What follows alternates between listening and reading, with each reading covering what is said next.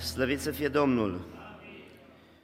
Pe drept este lăudat Dumnezeul nostru mare. Ne-a creat după chipul Său, ne-a acordat mare har să fim parte din moștenirea Sa, să facem parte din via Sa și rugăm din toată inima să nu-L dezamăgim pe Domnul. Pentru seara aceasta, textul din Biblie este din Evanghelia după Luca, capitolul 13, de la versetul 6 la 9, un text care de obicei se citește la începutul anului sau la finele anului și sună în felul următor. Iisus a spus și pilda aceasta. Un om avea un smochin sădit în via sa, a venit să caute rod în el și n-a găsit. Atunci a zis vierului, iată că sunt trei ani de când vin și caut rod în smochinul acesta și nu găsesc. Tai el. La ce să mai cuprindă și pământul degeaba? Doamne, i-a răspuns vierul, mai lasă-l și anul acesta. Am să-l sap de jur împrejur și am să-i pun gunoi la rădăcină, poate că de acum înainte va face rod, dacă nu, îl vei tăia. Amin. Vă rog să ocupați locurile. Acest text scoate în evidență dezamăgirea stăpânului care a venit să caute rod la smochinul său și nu a găsit. În repetate rânduri venea cu oarecare speranță spre acest smochin și de fiecare dată s-a întors cu dezamăgire.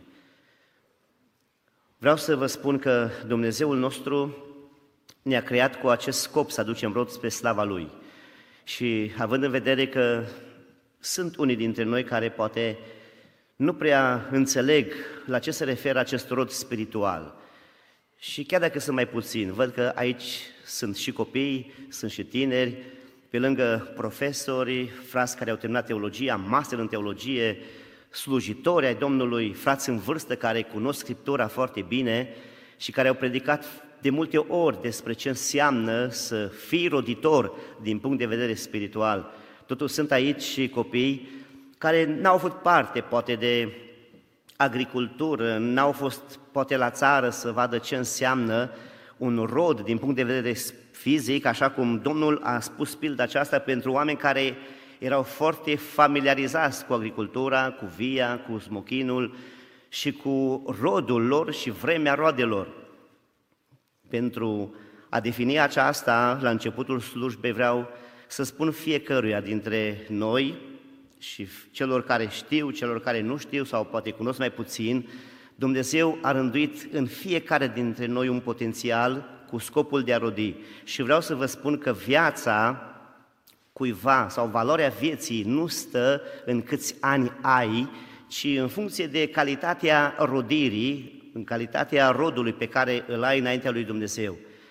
Și așa cum orice gospodar care are o vie, are plantate anumite plante sau anumiți pomișori, scopul cu care a făcut acest lucru este să culeagă acele fructe, acele legume de care se bucură în final, că nimeni n-ar vrea să se ducă, să are, să sape, să stea în arșița soarelui, să smulgă buruienile, fie că este vreme bună sau că este vreme ploioasă, n-ar vrea nimeni. Toți ar vrea să le aibă toate pe bandă, să vină ca pe bandă, însă este o trudă, este o muncă care se depune pentru a obține un rod. Și asta cei care se ocupă cu agricultura știu foarte bine. Însă noi care suntem parte din via Domnului Isus Hristos, El de multe ori a semănat împărăția lui Dumnezeu cu diferite pilde, a adus diferite ilustrații ca să facă pe fiecare să înțeleagă cât de important este scopul cu care Dumnezeu ne-a rânduit în această lume. Și dacă ar fi să definim rodirea noastră și să ne dăm seama dacă într-adevăr suntem în categoria celor care l-au onorat pe Domnul sau l-au dezamăgit, ne putem da seama uitându-ne la felul nostru de rodire și rodul acesta se poate clasifica în trei categorii. În primul rând este rodul de caracter, care este foarte frumos ilustrat în roda Duhului Sfânt, Galaten, capitolul 5. Fiecare dintre noi avem o trăsătură de caracter cu care ne naștem, însă noi trebuie să dezvoltăm atât celelalte aspecte ca să fie roda completă. În Biserica Muntele Sionului, în anul care s-a scurs, A fost o serie de predici despre importanța caracterului, care de fapt este rodirea pe placul lui Dumnezeu, felul de a trăi, felul de a fi, ca să placi Domnului. Și în Galaten, capitolul 5, spune foarte clar, succint, această rodă este dragoste, bucurie, Fratele Daniel, la timpul de rugăciune, a subliniat foarte frumos acest aspect al bucuriei, dragoste, bucurie, pacea. Așa de ușor ne pierdem pacea noastră când cineva ne-a vorbit de rău, când cineva ne-a jignit, când am auzit un zvon despre noi sau faptul că cineva n-a fost de acord, dacă cineva n-a fost de acord cu afirmația noastră, poate că n-a fost în totul biblică, dar noi am fi vrut să fi fost de acord cu ea, ne deranjăm, ne deranjăm, ne pierdem pacea și asta dovedește că noi am pierdut valoarea acestui rod binecuvântat.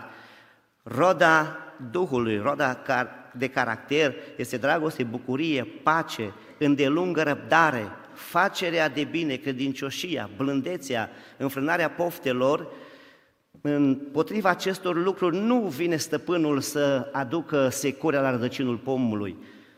În dreptul acestor roade, Dumnezeu sau stăpânul nostru nu spune taie la ce să mai cuprindă pământul degeaba. Este un fel, o formă a rodirii noastre, forma caracterului nostru care trebuie dezvoltat și rodit. Apoi este un, un fel de rodă de ajutorare, de caritate, faptele bune, spune Scriptura că roda luminii stă în orice bunătate. Atunci când noi investim timpul nostru pentru a ajuta pe cei din jurul nostru, înseamnă că rodim spre slava lui Dumnezeu. Dacă ocolim ocaziile pe care Dumnezeu ne le aduce în față să facem binele, noi săvârșim păcat, un alt fel de rod, un rod acru. Oricine are ocazia să facă binele și nu-l face, spune Biblia, săvârșește păcat. Deci oricum rodești, fie rodești spre slava Domnului, fie rodești spre dezamăgirea Lui și spre bucuria celui rău. Pentru că scopul lui Satan este să ne ispitească, să nu aducem slavă Domnului prin rodul bun. Însă mai este și un al treilea aspect de rodire, rodirea în ce privește vestirea Evangheliei și întoarcerea la Domnul a oamenilor. Biblia spune că oricine întoarce pe un om din rătăcirea căii lui, acoperă o sumedenie de păcate și a mântuit un suflet de la moarte, mărit să fie Domnul. Și un suflet salvat valorează mai mult decât toată lumea aceasta. Noi suntem chemați să rodim pentru slava Domnului, să spunem oamenilor cuvântul lui Dumnezeu. Prin acest cuvânt ei se luminează și dau seama de starea lor și se întorc la Dumnezeu. Cam în aceste categorii putem să includem în mare forma noastră de a rodi spre slava lui Dumnezeu și se pune întrebarea aceasta, de ce oare așa de ușor noi pierdem din vedere scopul acesta și avem alte scopuri în viața noastră? Și vreau să vă spun că Dumnezeu nu ne va evalua roadele noastre uh, vis-a-vis de roadele altora sau prin comparație cu rodele altora și Dumnezeu ne va evalua roadele noastre în funcție de potențialul pe care El l-a pus în noi. Atunci când ne-a țesut în pântecele mamei noastre, El ne-a țesut cu un scop, El ne-a dat anumite daruri. Și uitați-vă în pilda talanților că Dumnezeu este Cel care oferă daruri și este asemănat cu acel stăpân care a chemat pe robii săi atunci când era să plece într-o altă țară și le-a încredințat avuția sa. Unul i-a dat cinci talanți, altuia doi, altuia unu, unu și fiecare dintre cei trei care au primit au pus în negos talentul și au câștigat. Cel cu cinci talanți a pus imediat talanți în negos, a mai câștigat alți cinci, celălalt a câștigat alți doi și cel care primise doar unul n-a făcut nimic cu el. Când s-a întors stăpânul, a cerut socoteală fiecăruia de investiția, de hărnicia lor, de rest, cum au investit sau administrat ceea ce au primit. Și stăpânul s-a bucurat de primii doi, spunându-le, bine rog bun și credincios, ai fost credincios în puține lucruri, te pun peste multe, însă când a venit cel de-al treilea, care nu făcuse nimic cu talentul, stăpânul a fost dezamăgit și a zis, luați-i polul, luați-i talentul, și aruncați-l afară, întunericul de afară, acolo va fi plânsul și scrâșnirea dinților. Dacă noi am primit fiecare de la Dumnezeu o numită zestre, un potențial, în funcție de acest potențial, Dumnezeu ne va cere socoteală. Cui s-a dat mult, îi se va cere mult, cui s-a dat puțin, îi se va cere mai puțin. Așa că nu poți să renunți la slujba ce ți-a încredințat-o Domnul pentru că alții nu fac ce faci tu. Și să zici, mai facă și alții. Nu este treaba ta ce fac alții, atât timp cât tu privești la alții numai ca să te justifici să nu faci. Tu trebuie să te uiți la stăpân, cel care ți-a încredințat anumit, anumite daruri, ți-a dat un anumit potențial ca să-l pui în slujba lui și el vrea ca să lucrezi cu râvnă, cu toată râvna ta. Ce frumos spunea Costache Ioanid sau Traian Dors în versurile poeziei lui N-am drept să stau. N-am drept să stau, spunea el. Și în, altă, în alte versuri Traian Dors spunea să lupți și să fii așa de preocupat de erodirea aceasta, așa cum ai răspunde doar tu singur de tot ce are Dumnezeu. Asta e grija noastră, să rodim spre slava Domnului. De multe ori ni se pare că nu mai avem putere. De multe ori ni se pare că noi am obosit, dar de fapt Dumnezeu este Cel care vede în noi încă mare potențial, încă multă energie, multă putere. Nu pot să uit experiența care am avut-o în urmă cu aproximativ 20 de ani, atunci când am primit o biserică în sector și știți cum e la început, cu elanul tineresc, te duci cu foarte mare elan, dar vezi că nu, nu ce te-ai gândit tu. Nu toate pușcă, nu toate nimeresc, nu, nimeni nu percutează așa cum tu s-ai imaginat. Ți-ai gândit că te duci cu Biblia, predici, spui și toți ar trebui să se conformeze. Însă mă duceam cu elan și veneam dezamăgit. Și zic, o să mai merg, că cu timpul cuvântul va lucra. Și am mers un an, și am mers doi ani, și am mers trei ani. Și am zis și eu ca acest stăpân din vie, mergând de data aceasta fără nicio speranță către localitate, m-am dus dezamăgit și cu gândul să tai relația cu acea biserică și să abandonez lupta. Și gândindu-mă așa, mi-am dat seama că nu gândesc bine și am zis, decât să gândesc așa mai bine să pun casetofonul să meargă, pe vremea aceea aveam un casetofon la microbus și ce interesant, s-a derulat o cântare, nu știu dacă se poate afișa cântarea, care spunea așa de interesant, o, tu mai ai putere rabdă, de când o spui tu nu mai pot, privește în urma ta ce valuri și ai biruit până astăzi tot. Mai rabdă, mai rabdă, mai rabdă, căci Domnul te ajută mereu. Privește ce slavă te așteaptă. Fii tare să învingi și acest greu. Și după această strofă care m-a blocat dintr-o dată în, din gândirea mea greșită, repeta să-mi spună că mai am ceva. Și următoarea strofă spunea, o, lacrimi tu mai ai, te rogă, stăruitor, profund, aprins, atât de multe poate acela ce în rugăciune îi neînvins și repetă, te roagă, te roagă, te roagă, căci Domnul te ascultă oricând, învins, nu te da niciodată nădejdea, nu o pierde nici când. Și spune strofa că eu încă mai am ceva, mai am potențial. Când am zis că eu nu mai pot, o, tu ai încă foc, iubește, curat, statornic, credincios, acel iubitor sau ca acel iubitor nu-i nimeni mai mult asemeni cu Hristos. Iubește, iubește, iubește, mereu cu iubirea din tâi, oricât i-ar costa legământul, statornic, cu Domnul rămâi. Și repetă din nou, încă al patrulea lucru, interesant, o, tu ai încă glas, vestește cuvântul sfânt în jurul tău, că în fața Domnului nu-i nimeni mai scump ca vestitorul său. Vestește, vestește, vestește, răscumpără ziua de azi, curând în miit vei culege ce semeni acum în necaz. Și parcă aveau așa putere aceste cuvinte, mai ales că repeta din nou, de două ori, toate cele patru lucruri. Mai rabdă deci și mai iubește, te rogă și vestește oricând, că lupta ce pare azi lungă, curând se va sfârși, curând te rogă, iubește și rabdă, vestind și luptând necurmat, că cea mai frumoasă cunună purtava acel ce a răbdat mărit să fie Domnul. Să știți că am cules mult în Cavnic, dacă am și scăpat numele, că m-am gândit să nu spun numele localității.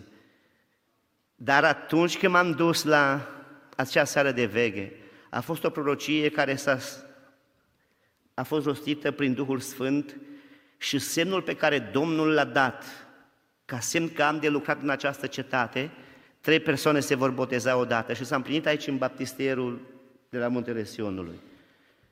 Eu m-am gândit dacă Dumnezeu face să se mântuiască unul, să se boteze unul, dar care veneau la biserică dezamăgiți de relația dintre frați, nu mai veneau la biserică. Frații nu aveau o mărturie, nu aveau rodul acesta. Ei au fost puși în via stăpânului să rodească și n-au avut rod și au încurcat și pe alții să vină la mântuire. I-am zis, îi minune pentru mine că a lucrat Dumnezeu dacă unul se pocăiește. și continua lucrarea, nici nu vă gândiți voi la persoanele care se vor pocăi. Eu m-am și gândit deja că prietenul ăsta care a început să vină, poate a cere botez. Și a zis, uite, o lucrare care se poate verifica. M-am gândit la acesta, el nu va fi pentru că m-am gândit la el și prorocia a spus, voi nu vă gândiți la persoanele care se vor pocăi. Și a zis, uite, o prorocie care poți să o verifici. Știți că așa vorbește Dumnezeu, dă semne. Când vorbește Dumnezeu prin Duhul Sfânt, îți descopere tainele tale și spune viitorul și dacă ai greșit și te mustră, El spune și ce ai de făcut, să te îndrepte. Nu doar că ponegrește. Sunt proroși care se duc și ponegresc biserica, n-au, nu au nicio soluție și în loc să spună persoanelor care sunt problemă, spun public.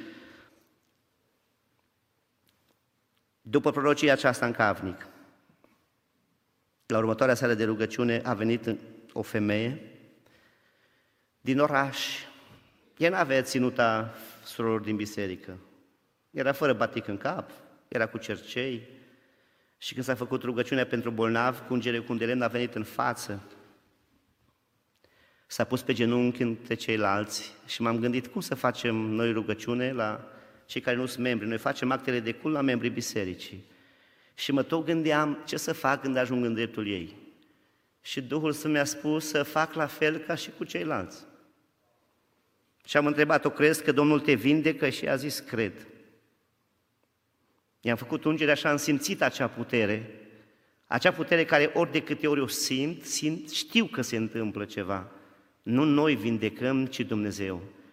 Și este o putere care se coboară atunci când lucrează Dumnezeu. O simți. Simți această putere și e sigur că rugăciunea e ascultată. Femeia asta era în ultima săptămână de viață, după cum îi spunea medicii, și spunea că va trăi trei săptămâni, era treia săptămână. A auzit că pocăiții se roagă pentru bolnavi. Și a zis, mă duc și acolo. Urma să meargă luni la Cluj și medicul a întrebat-o ce s-a întâmplat, ce ați făcut. Nu mai aveți nimic. N-am făcut nimic, am fost la pocăiți și s-au rugat pentru mine. Femeia de bucurie că Dumnezeu a vindecat-o s-a scris pentru botez. Mai venea din când în când mama Antonelei, de ani de zile, dar ea nu s-a decis, dar când a văzut-o pe sora Lucie că s-a scris pentru botez, a zis, păi cum să o las pe Lucie singură? Mă scriu și eu. Și am făcut catecheză cu două persoane. Și cu două săptămâni înainte de botezul planificat la muntele Sionului, a venit un tânăr și ne-a auzit în cavnic vorbind de botez și a zis, vreau să mă botez și eu. Am zis, trebuie să frecventezi biserica, să faci cateheza. Vezi că surorile au făcut cateheza, studiu biblic, așa după aceea te putem boteza și pe tine. Deci eu am făcut cateheza. Cum adică? Prima dată l-am văzut în biserică. Eu sunt din Cavnic, sunt student în Cluj și frecventez biserica de pe Zorlor și am făcut studiu biblic cu fratele Gicustan. Să-mi trimită fratele Gicustan hârtia mi-a trimis-o și uite că am avut trei. Dar în ultima săptămână a venit și al patrulea. Și a zis, cum? Domnul, ca semn că am de lucrat în cetatea aceasta, trei persoane se pocăiesc odată, se botează odată. Băiatul era din Spania, am să-mi aduc și tu hârtie, să știm, pune, aduc, spune el. Și am săptămâna aia a fost cea mai emoționantă săptămână pentru mine, să văd dacă Dumnezeu a vorbit, dacă El are de lucrat în cavnic, a spus că semnul că se botează trei odată. Vreau, aș fi vrut să se împlinească acest semn, dar nu trebuia să ajut eu lucrarea Domnului. Cel din Spania n-a mai venit, nici duminică dimineața măcar, și știți ce a fost interesant? Eu eram pe primul rând, dar cei din Camnic au zis, noi fiind din Camnic, vrem să ne facem o poză toți în baptistier și au intrat toți trei odată aici, în baptistier și mie mi-a dat lacrimile pe ochi pe primul rând, văzându-i pe toți trei. Și știți că a fost semnul că domnul Ardel lucrat acolo în Cavnic și de atunci, în fiecare an a fost botez. În următorul an de la acel botez, cinci persoane au fost botezate. După aceea, următorul an, șapte, apoi nouă, apoi 11 și în fiecare an a fost botez.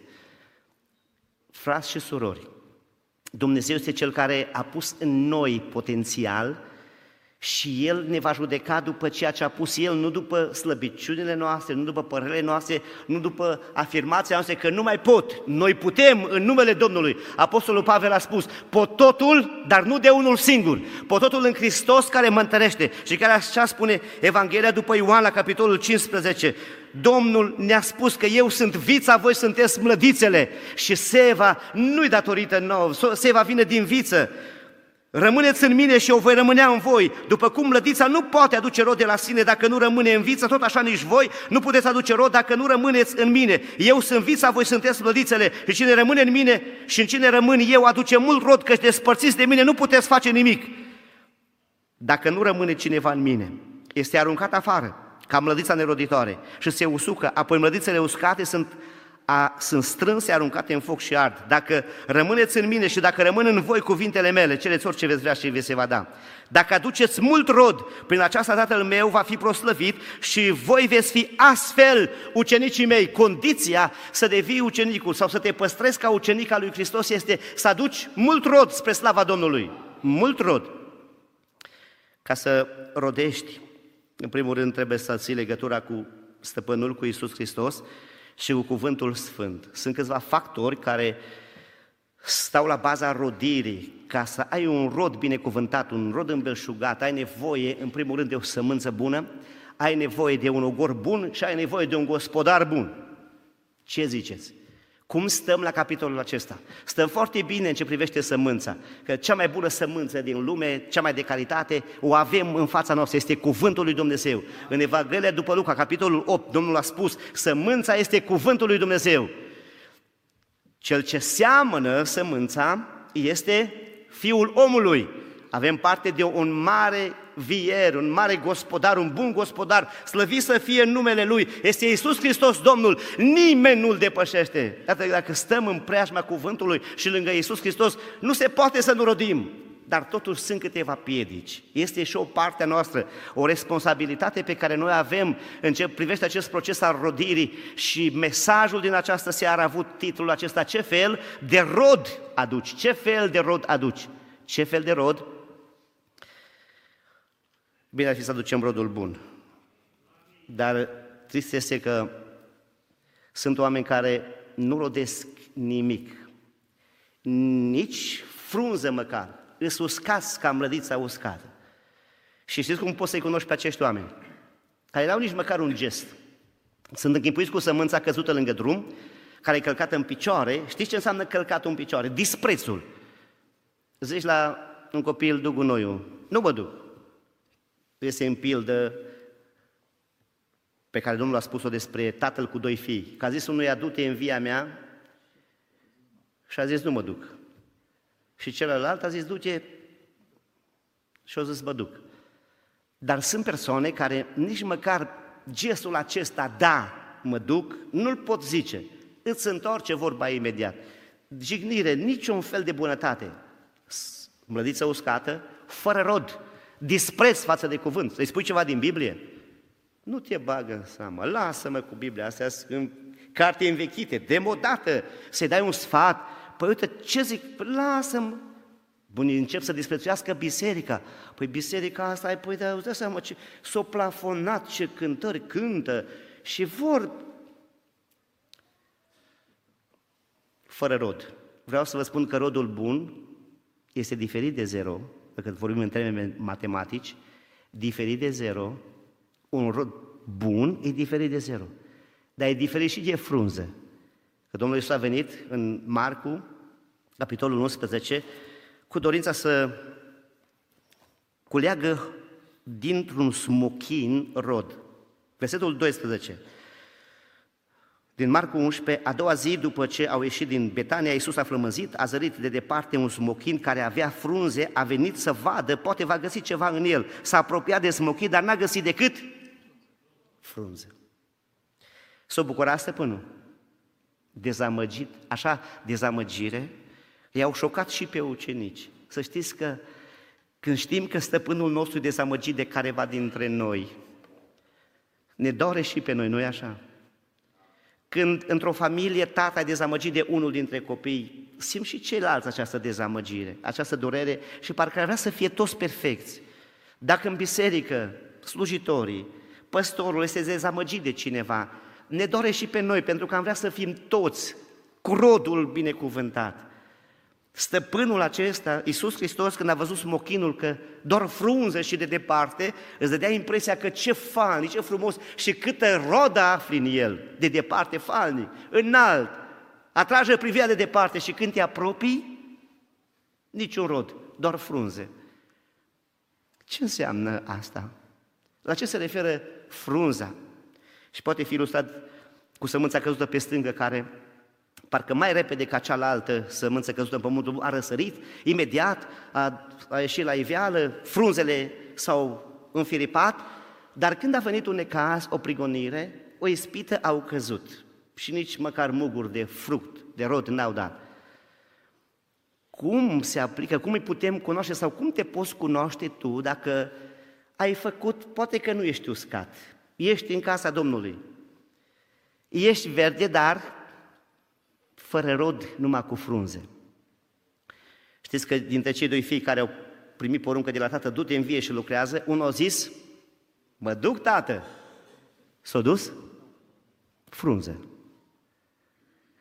Gesturi frumoase, vorbești frumos politicos. Te-a pus să faci ceva și vine unul și zice, lasă că fac eu.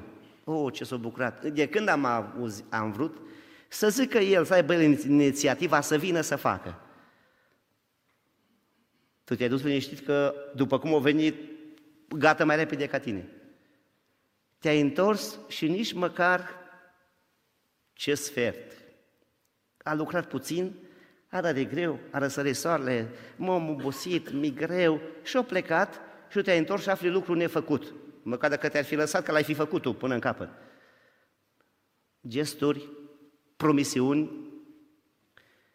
sau rod, rod necopt cum este ilustrat în sămânța căzută pe, între spini, spune Domnul Isus că acest, această sămânță îi închipuie pe cei care primesc cuvântul cu bucurie și datorită îngrijorărilor, datorită grijilor și înșelăciunea bogăției, acest cuvânt este necat și ajunge neroditor.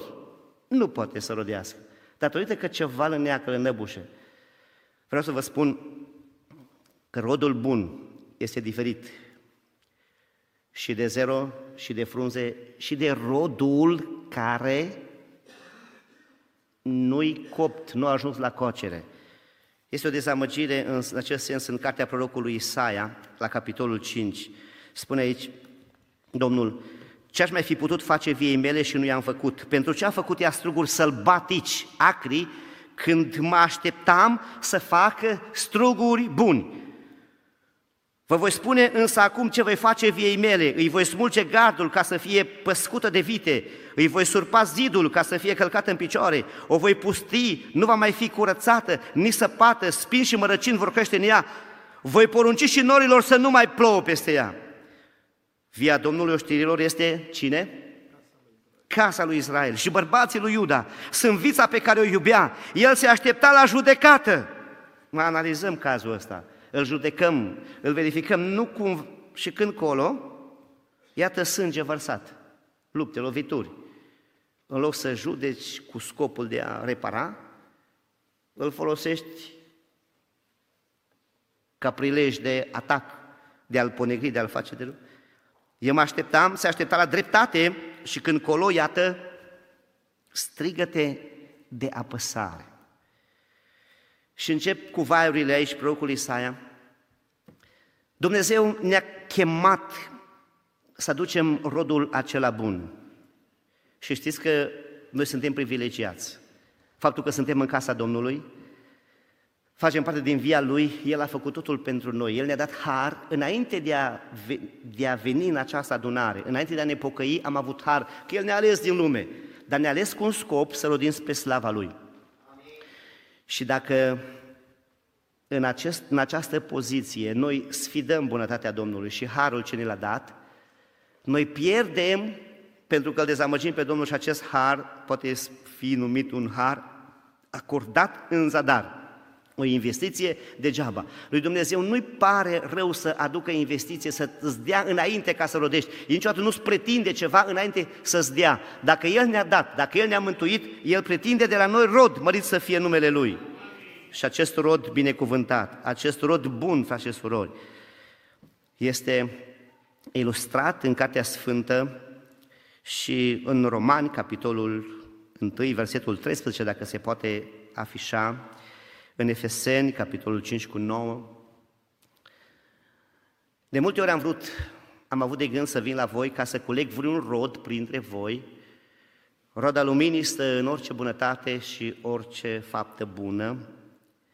Apoi în 2 Corinteni, capitolul 9 cu versetul 6, este pasajul care ne motivează pe noi să nu ne mulțumim cu puțin, pentru că nici Dumnezeu nu se mulțumește cu puțin. Să știți că cine seamănă puțin, puțin va secera, iar cine seamănă mult, mult va secera. Și în acest context, dacă ne uităm, vedem că este vorba de dărnicie. Poți să pui și versetul următor, versetul 7, fiecare să dea după cum a hotărât în inima lui, nu cu părere de rău sau de silă, căci pe cine dă cu bucurie îl iubește Dumnezeu, glorie Domnului. A spus Domnul Isus în Matei capitolul 7 cu 16, rodul pe care noi îl facem trebuie să rămână.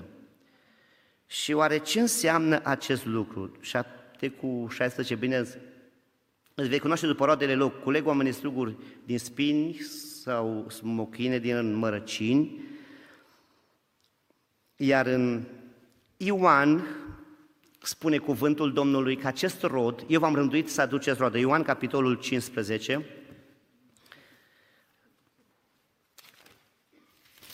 când vorbește despre viță și mlădiță, este de asemenea amintit versetul despre care am vorbit, versetul 15, Ioan 15 cu 15, nu voi m-ați ales nu vă mai numesc rob pentru că robul nu știe ce face stăpânul, ci v-am numit prieten pentru că v-am făcut cunoscut tot ce am auzit de la tatăl meu. Și mai departe spune, nu, nu, nu voi m-ați ales pe mine, ci eu v-am ales pe voi și v-am rânduit să mergeți să aduceți roadă și roada voastră să rămână pentru ca orice veți cere de la mine, de la Tatăl în numele meu, să vă dea. Mărit să fie Domnul. Ce înseamnă să rămână roada aceasta, frați și surori? Roada pe care noi o aducem. Ca să rămână această roadă, ea trebuie făcută motivat de dragoste, pentru că în ziua judecății tot rodul nostru, toată truda noastră va fi testată și unii își vor primi răsplata, alții își vor pierde răsplata pentru că n-au lucrat după cuvântul acesta, după această lege și în ton cu legea dragostei a lui Dumnezeu. Pentru că Apostolul Pavel spune, pot să vorbesc în limbi omenești și îngerești, dacă n-am dragoste nu sunt nimic, dacă aș avea toată credința să mut și munții și aș avea dar o prorocie și aș cunoaște toate tainele și toată știința, dacă n-aș avea dragoste, nu sunt nimic. Și chiar dacă mi-aș împărți toată averea pentru hrana săracilor, chiar dacă mi-aș da trupul să fie ars și n-aș avea dragoste, nu-mi folosește la nimic. Ca să rămână rodul tău, analizează tot ce faci dacă ești motivat de dragoste sau de o ambiție deșartă, de o slavă deșartă, sau de a face rău, că poți să faci bine numai ca să faci inimă rău la cineva. Asta se poate întâmpla în familie, îți dau, dar să nu-i spui la cineva, la celălalt, el se laudă, i-am primit și se produce tulburare. Dacă vrei să faci binele, să-l faci după dreptate și în conform cu legea dragostei a lui Dumnezeu. Și Domnul te va răspăti și te va binecuvânta. Tot ce nu-i făcut cu dragoste își va pierde răsplata. Și încheie pilda aceasta cu mijlocirea vierului. Mai lasă-l anul acesta. Știți ce am să fac cu el? Ce am să fac? Să-l sap de jur împrejur, să pui, să-i pui gunoi și dacă nu îl tai. Deci trei lucruri. Sapă, gunoi sau săcure. Nu ce-ți alegi? Dacă am ajuns în anul acesta, e un har la Domnului. Unii au ajuns, poate că au fost apreciați, apreciată munca lor. Alții n-au adus nimic și au venit totuși în anul acesta cu o speranță că în anul acesta mă ocup de el să-l sap. Săpatul sunt încercările, să te bucuri că n-ai fost tăiat și că vin încercări. Gunoiul, îi vei avea atâtea vorbiri de rău. Mulți te vor vorbi de rău, că ăsta e gunoiul. Dar știi ce mult te ajută asta? Să te smerească, să, te, să elimine mândria ta care te împiedică să rodești rodul curat și adevărat. Gunoiul acesta care vin prin clevetiri, vorbiri de rău, nu-ți fie frică. Cel care lucrează și controlează toate lucrurile stăpân, mări să fie numele Lui. Că toți acei care au fost vorbiți de rău, cum a fost Daniel, până și eu pregătit și groapa, au fost ridicat mai sus după aceea, pentru că acest gunoi aruncat în jurul tău te face mai roditor. Mărit să fie Domnul. Nu te răzbuna singur, lasă să se răzbune mânia Domnului. Nu-ți fie teamă de gunoi, de sapă care vine. Și de ce să-ți fie teamă? De secure. Ioan Botezătorul a zis, iată că securea a și fost înfiptă la rădăcina pomilor. Deci orice pom, nu contează că e mititel, că e mare, că e falnic, orice pom care nu face rod bun va fi tăiat și aruncat în foc. De asta să-ți fie teamă, să-ți fie frică, că stăpânul care ți-a dat har, te-a chemat, el nu va continua asta la nesfârșit. El te-a chemat cu un scop să înțelegi, să te uiți la cei care rodesc, la cei care aleargă, să nu dai exemple pe cei care petrec timpul pe telefon, pe filme. Nu te uita la ei, la cei care nu citesc din Biblie. De ce altul poate și eu nu? Păi tu ești în via stăpânului și dintre cât suntem aici, peste 300 de persoane, se uită Domnul la noi, El nu vrea nici măcar unul să fie fără rod, El vrea ca toți să rodim, toți în dreptul unuia, dacă unul singur a trecut în anul acesta și nu a avut rod, pentru tine a fost mesajul acesta. Pentru cei care sunteți, ați trecut și ați rodit. Știți ce spune Biblia? Că Dumnezeu vrea să rodiți mai mult. Această dorință a Domnului o înțelegem și prin faptul că ne curăță. Orice mlădiță care aduce rod, el o curăță ca să aducă și mai mult rod, iar cea care nu aduce, o taie. Mă rog Domnul să vă binecuvinteze în anul acesta, pe fiecare în parte să fiți roditori, atât ce privește rodul caracterului, atât în ce privește rodul dărniciei fatelor bune, rodul vestirii Evangheliei să întoarceți oameni la Domnul și asta nu, nu se poate face fără Hristos și fără Evanghelie și cu o responsabilitate, cu o disciplină personală. Este o carte intitulată Discipline spirituale, ia o citește și antrenează-te, este partea ta, responsabilitatea ta care să o faci, că celelalte le-a făcut Dumnezeu. Te-a așezat în vie, în biserică, ai cor, ai cântăreți, ai pastor, ai predicatori, ai tot ce vrei, dar tu ai rod în pomul tău, n-aștepta. El a fost dezamăgit de multe ori de tine, dar n-aș vrea să fie dezamăgit și în anul acesta, ci îmbucură pe Dumnezeu și depășește și pe cei care au rodit înaintea ta, că poți face asta prin Hristos. Amin.